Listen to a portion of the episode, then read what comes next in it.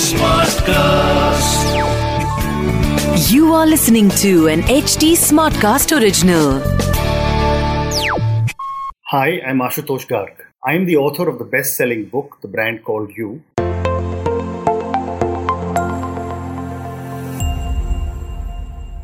And this is our podcast, Be Brand Wise, where I bring you the stories of successful people and brands from around India and around the world.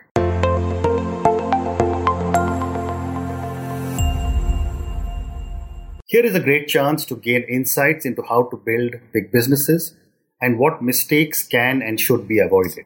Not only is this podcast the brainchild of the brand called You, it is also an HT Smartcast original and it is available on htsmartcast.com, India's fastest growing podcast producing platform.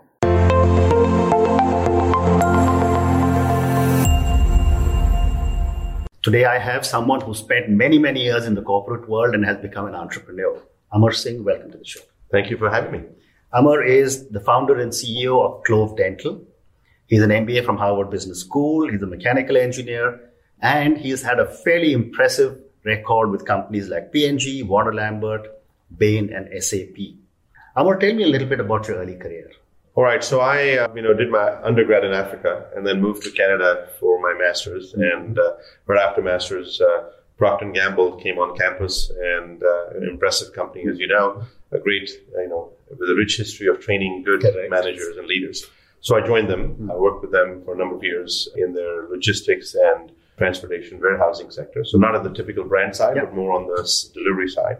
And because my master's was in operations research, so it mm-hmm. would fit in my Yeah. profile. And then after doing that about three or four years, I then moved to a company called Warner Lambert, which now is owned by Pfizer. Sure. There we were in consumer healthcare space, you know, products like Neosporin, Polysporin, Lubriderm, Listerine. So we were working on those products and bringing them to the market. And then I decided, you know, like a typical Indian, you know, engineer who gets convinced that MBA is a good thing for you. So my parents and my family kept, you know, saying, hey, maybe you should think of MBA. So I uh, figured that if I get into a good school, then I'll do it because I already had a master's Correct. and and I think you know Harvard made the mistake of accepting me. So so I uh, then I was lucky enough to go there in, from '96 to '98, and it was a great experience. And as you can imagine, it's uh, transformative uh, in many ways. Uh, you meet an impressive group of people. Although I have to say that a lot of my friends thought that after Harvard I had changed. But I think reality is the perception of me had changed more than I had changed. Okay. But nevertheless, I, then I ended up working for a software company in Dallas, which was in supply chain technology space. So I wanted to, you know, at the time of MBA, I wanted to take a sort of a pivot my career a little bit and move from operations, if you will, into technology. Because Okay. in those days, 98 technology. Oh, technology was very you know. Yeah, exactly. So that's how I ended up uh, shifting to a company called i2 Technologies out of Dallas. Spent a year with them. And then I got my entrepreneurial bug, which we'll talk about. But, uh, yeah. So, you know, after such a pro- successful professional career with some of the biggest companies, what made you become an entrepreneur? And, Right. and the reason I'm asking you this is because the thousands of people who listen to and us and watch us, there are a lot of people who want to make this transition. Right. I, I think the, for me, it was more of a desire to, I get a kick out of doing new things. Okay. I get a kick out of uh, trying to create and design new things. So if you are inherently, you have a designing bend, if you will, then you, and typically when you're working for corporates, by and large, a large part of the processes are fairly standardized. Okay. Of course, there's you know improvements to be made and mm-hmm. changes to be made, but usually when an organization is well established, those processes are well established. You're making micro changes. You're not. It's very rare for you to make transformational changes on those processes. So, and if you get a kick out of doing those kinds of things, then you get bored mm. doing the everyday corporate work. Mm. So, so I guess it was boredom that led me to think about the entrepreneurial journey. The second factor I would say is that in those years, 98, 99, the dot-com internet boom was happening. Hmm. And it was sort of my analogy was that, uh, you know, if everybody's playing this game and winning medals, and I'm sitting on the side hmm. watching them play the game. Hmm. So my analogy was, hey, you gotta, to win a medal, you have to be in the field to play the game. So, so I got into playing the game. Wonderful. Right. So let's talk about Clove Dental. Sure. When you decided to get into this space, what was the gap you spotted? Because every colony seems to have a dentist. Right. Well, so let me step back a little bit on terms of my transformation coming back to India. So about eight years ago, I made a decision to move back to India, which is after 30 years. And so the thought was, all right, I'm gonna. And the reason to move back was mostly family, parents, my wife's parents, you know, children, grandparents, and all that typical sort of mid-career uh, reflection point. Yeah. And uh, so when I looked at coming to India, I thought if I want to do a business here, and if I can find an opportunity that would have some social impact while still be a for-profit business. So I'm definitely, I believe that uh, uh, for-profit businesses can innovate faster often than perhaps non-profit businesses. I, I don't mean to take that away from Yeah, them, but yeah. just generally my opinion. And uh, so I chose to look at healthcare and education. Those are my two verticals. I also had energy, but really focused on those two. And rejected education for a number of reasons, and then looked at healthcare. And uh, I looked around. Dental wasn't necessarily on the top of my list, and there are many other fields of medical, uh, you know, diabetic care, Yeah. renal care, IVF, uh, diagnostics, uh, so on and so forth. And I realized that all of them were controlled. uh, You know, it's more of a B two B business where you patient goes to a physician who then refers them to those practices. So you're building a brand with the physicians. Correct. And building a brand with the physicians, it's it's much harder because you have to bring a lot more to the table for you to penetrate the intellect of the doctors. Correct. Whereas when it comes to dentistry, dentistry is a direct to consumer business mm. where actually you educate the consumers, you raise the awareness, and consumers come directly to a dentist. Mm. So therefore, your interaction is to consumers. So it was sort of more of a B2C business rather than a B2B business. So that was one attraction point of dentistry.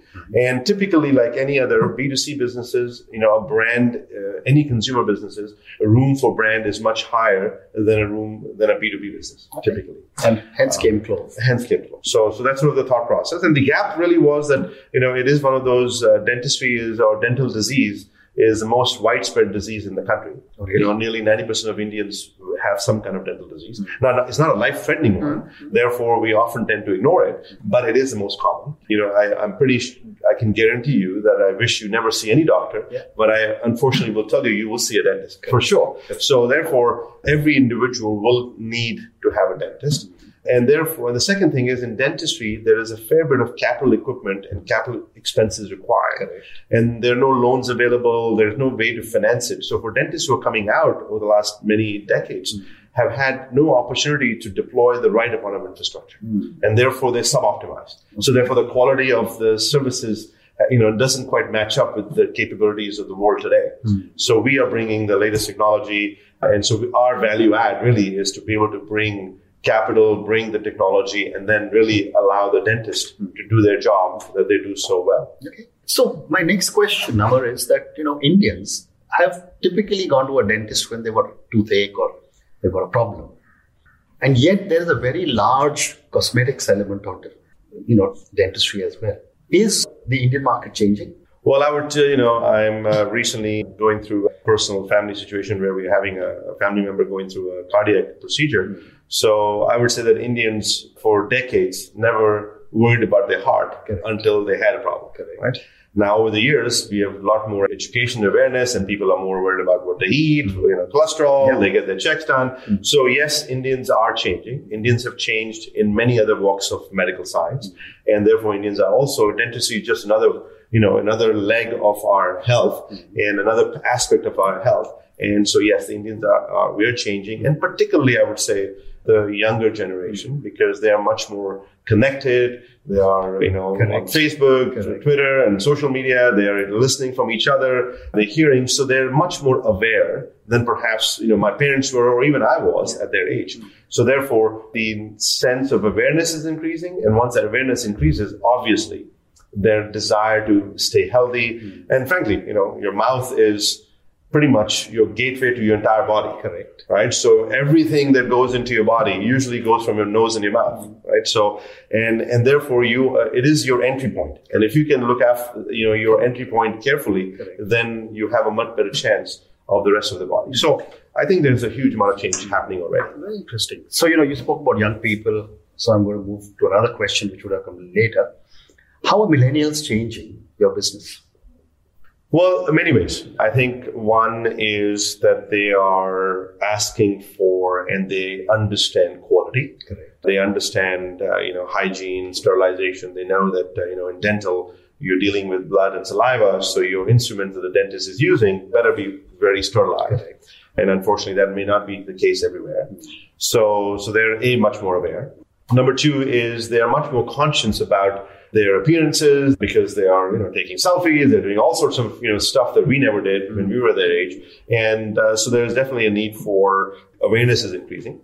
And then I think the thirdly is that they are much more willing to spend. Hmm. You know, they're working, you know, oftentimes you have now both, you know, young men and women working equally. So they have dual income households. So they have enough free cash flow at home or, you know, disposable income, as we would call it. Hmm. And then they are looking to make sure that they are looking after their looks. They're looking after their health. So therefore, whereas our parents, uh, you know, and us, we probably would try and deflect the problem because our priorities were different and we probably didn't have enough disposable income hmm. You know, to focus on these things. Unless it hurt, we probably wouldn't take action. But today, the younger generation, so, you know, we have people 20 years old, 30 years old coming and getting their teeth fixed, hmm. getting braces. You know, of course, we have invisible braces these days where, you know, in fact, we have our own product called Invisi braces, which is an invisible brace where you put it on, nobody would know that you have a brace on. Is clear plastic essentially. So while you're correcting your problem, but you're not making into a social awkward situation. So we're getting a lot of younger people saying, "Hey, I didn't, I couldn't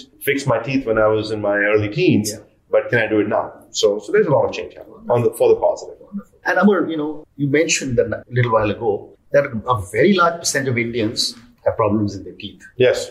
What would be some of the common problems that someone should watch out for? Yeah. Well, first of all, I'll qualify that I'm not a dentist. So, you, so yeah. therefore, my advice is going to be limited from a, from a individual and medical perspective. Yeah. So, if you think about problems begin with the bacteria in the mouth. The bacteria, of course, comes to us because we eat food and particles of food and get stuck in your teeth. Hmm. When they get stuck in your teeth and overnight, of course, like anything else, Ferments. they will decay, they'll ferment, and they'll cause, and these are microscopic level Correct. organisms. So you have bacteria, and if unchecked, and you know, brushing alone doesn't solve the problem mm-hmm. because you're not reaching. Brushing, by the way, just for your trivia, 65% of the tooth surface mm. is covered by brushing. Okay. 35% is not, Wow. unless you do flossing, mm. because a lot of your surface is in between on the sides. So, so therefore, a lot of people don't do flossing, which means the bacteria stays. And, and then over time, it forms from being decayed into a disease. From there, it becomes decay. So the first problem that people have typically is gum disease and bacteria in their mouth, which then leads to cavities, which they sometimes don't realize or ignore. You know, they'll go out and take, uh, you know, at-home remedies and that then doesn't solve the problem it only masking it then the problem graduates into a deeper roots it goes into your uh, dental roots and now you end up with the root canal and then you end up with extractions and so there's a huge progression. It starts from the bacteria and it goes all the way to extraction. You know one thing i also realized that we should never lose any of our teeth. You know, tooth is part of our body. Even at our older age, there's no reason for us to lose any tooth.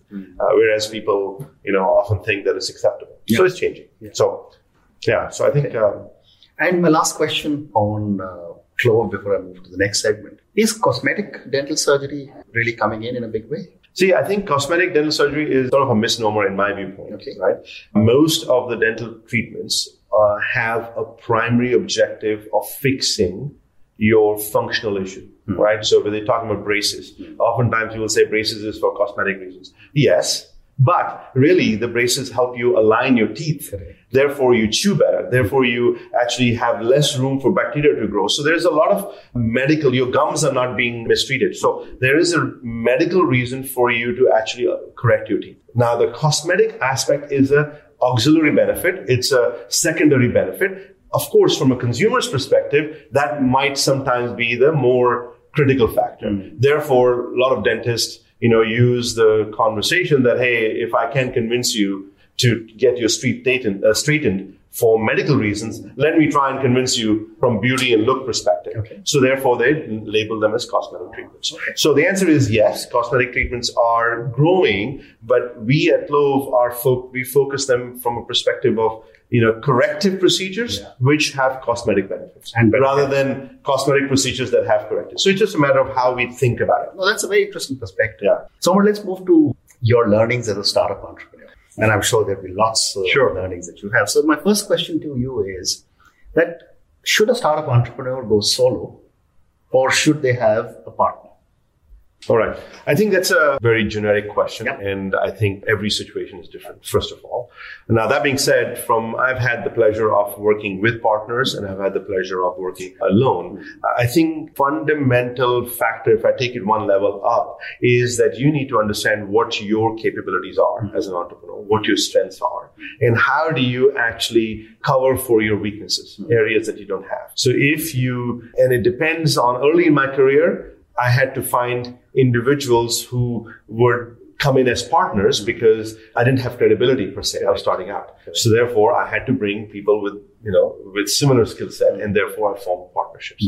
Later in my career, I was able to attract senior talent, people who knew my history and credibility, and therefore today my board is, uh, you know, filled with very experienced entrepreneurs and executives who have worked globally, and uh, you know, like Scott Bayman, who ran GE for India. So you know, I have individuals like that. Therefore, what that does is it allows me to fill my weaknesses. So it depends on where you are, what your strengths are, what your weaknesses are, and how you want to fill those weaknesses. So I think it's less to do with solo or partnership, is to do with what your strengths are and how do you complement for your weaknesses.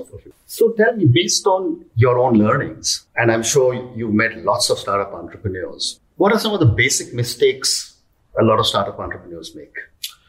Uh, I think we touched on the first one, which is that uh, when you come up with the idea, you are almost uh, when you're working as an entrepreneur, you're in love, you know, and you have to have you have to literally be in love with something. And when you're in love with something, you know, whether it happens to be a personal, social life, or in business, you oftentimes logic you put blinders on logic because you're emotional, you're passionate about this idea. So oftentimes entrepreneurs are so ingrained with their idea and the love that they actually stop seeing the challenges and weaknesses.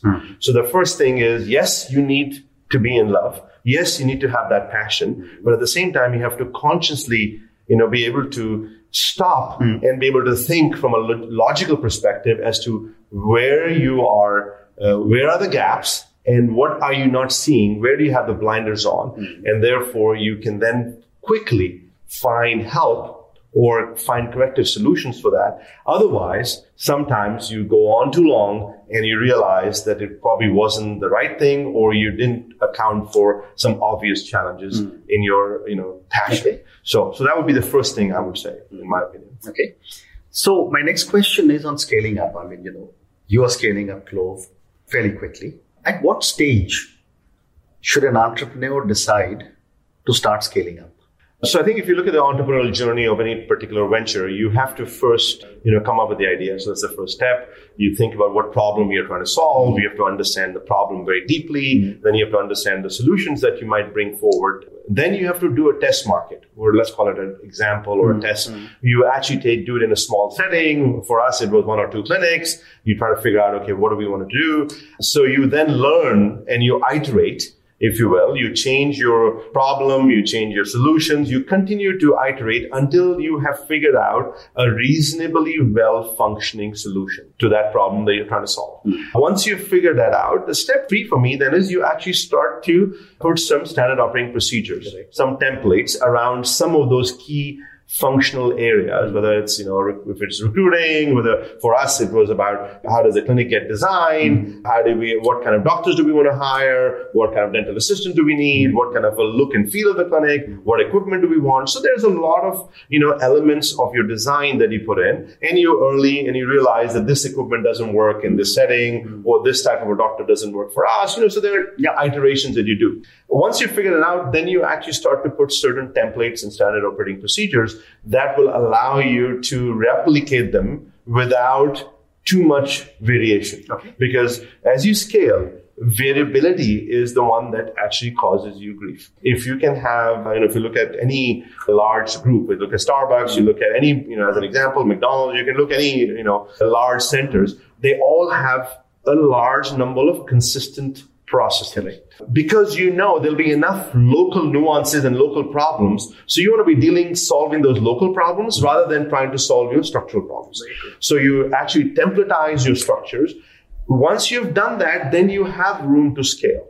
And what we did was we did that. We went from one clinic to about 60 clinics and then we stopped. Okay. Then we took about a year's worth of break to again go back and relook and say, okay, whatever worked for us in one or 10 or 15 clinics, is it working for us in 60 clinics? Mm-hmm. We modified our processes and then we grew from 60 all the way to about 330 or 340. And then we've stopped in the last, you know, four or five months and we're doing a similar, you know, kind of a resetting exercise right now. And, you know, in this calendar year, we're going to again add another 100 clinics. So, so therefore we are, you know, the ability for us to start, ideate, get it right, mm-hmm. templatize it, grow, mm-hmm. then stop, re-ideate, templatize, grow. Hmm. So that kind of a pattern is what we have found to be.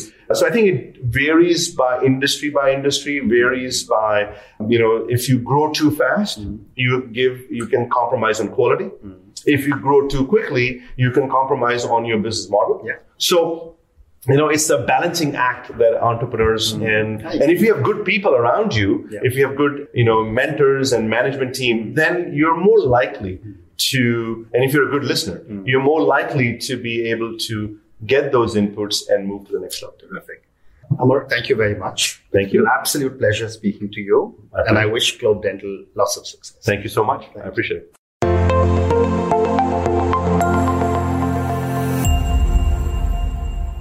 Thank you for listening to our podcast. You can subscribe to our YouTube channel, The Brand Called You, and never miss any update. For feedback, reach us on at HT Smartcast. We are present on Facebook, Instagram, and Twitter. To listen to more podcasts by The Brand Called You, log on to www.htsmartcast.com or suno naye nazariye se.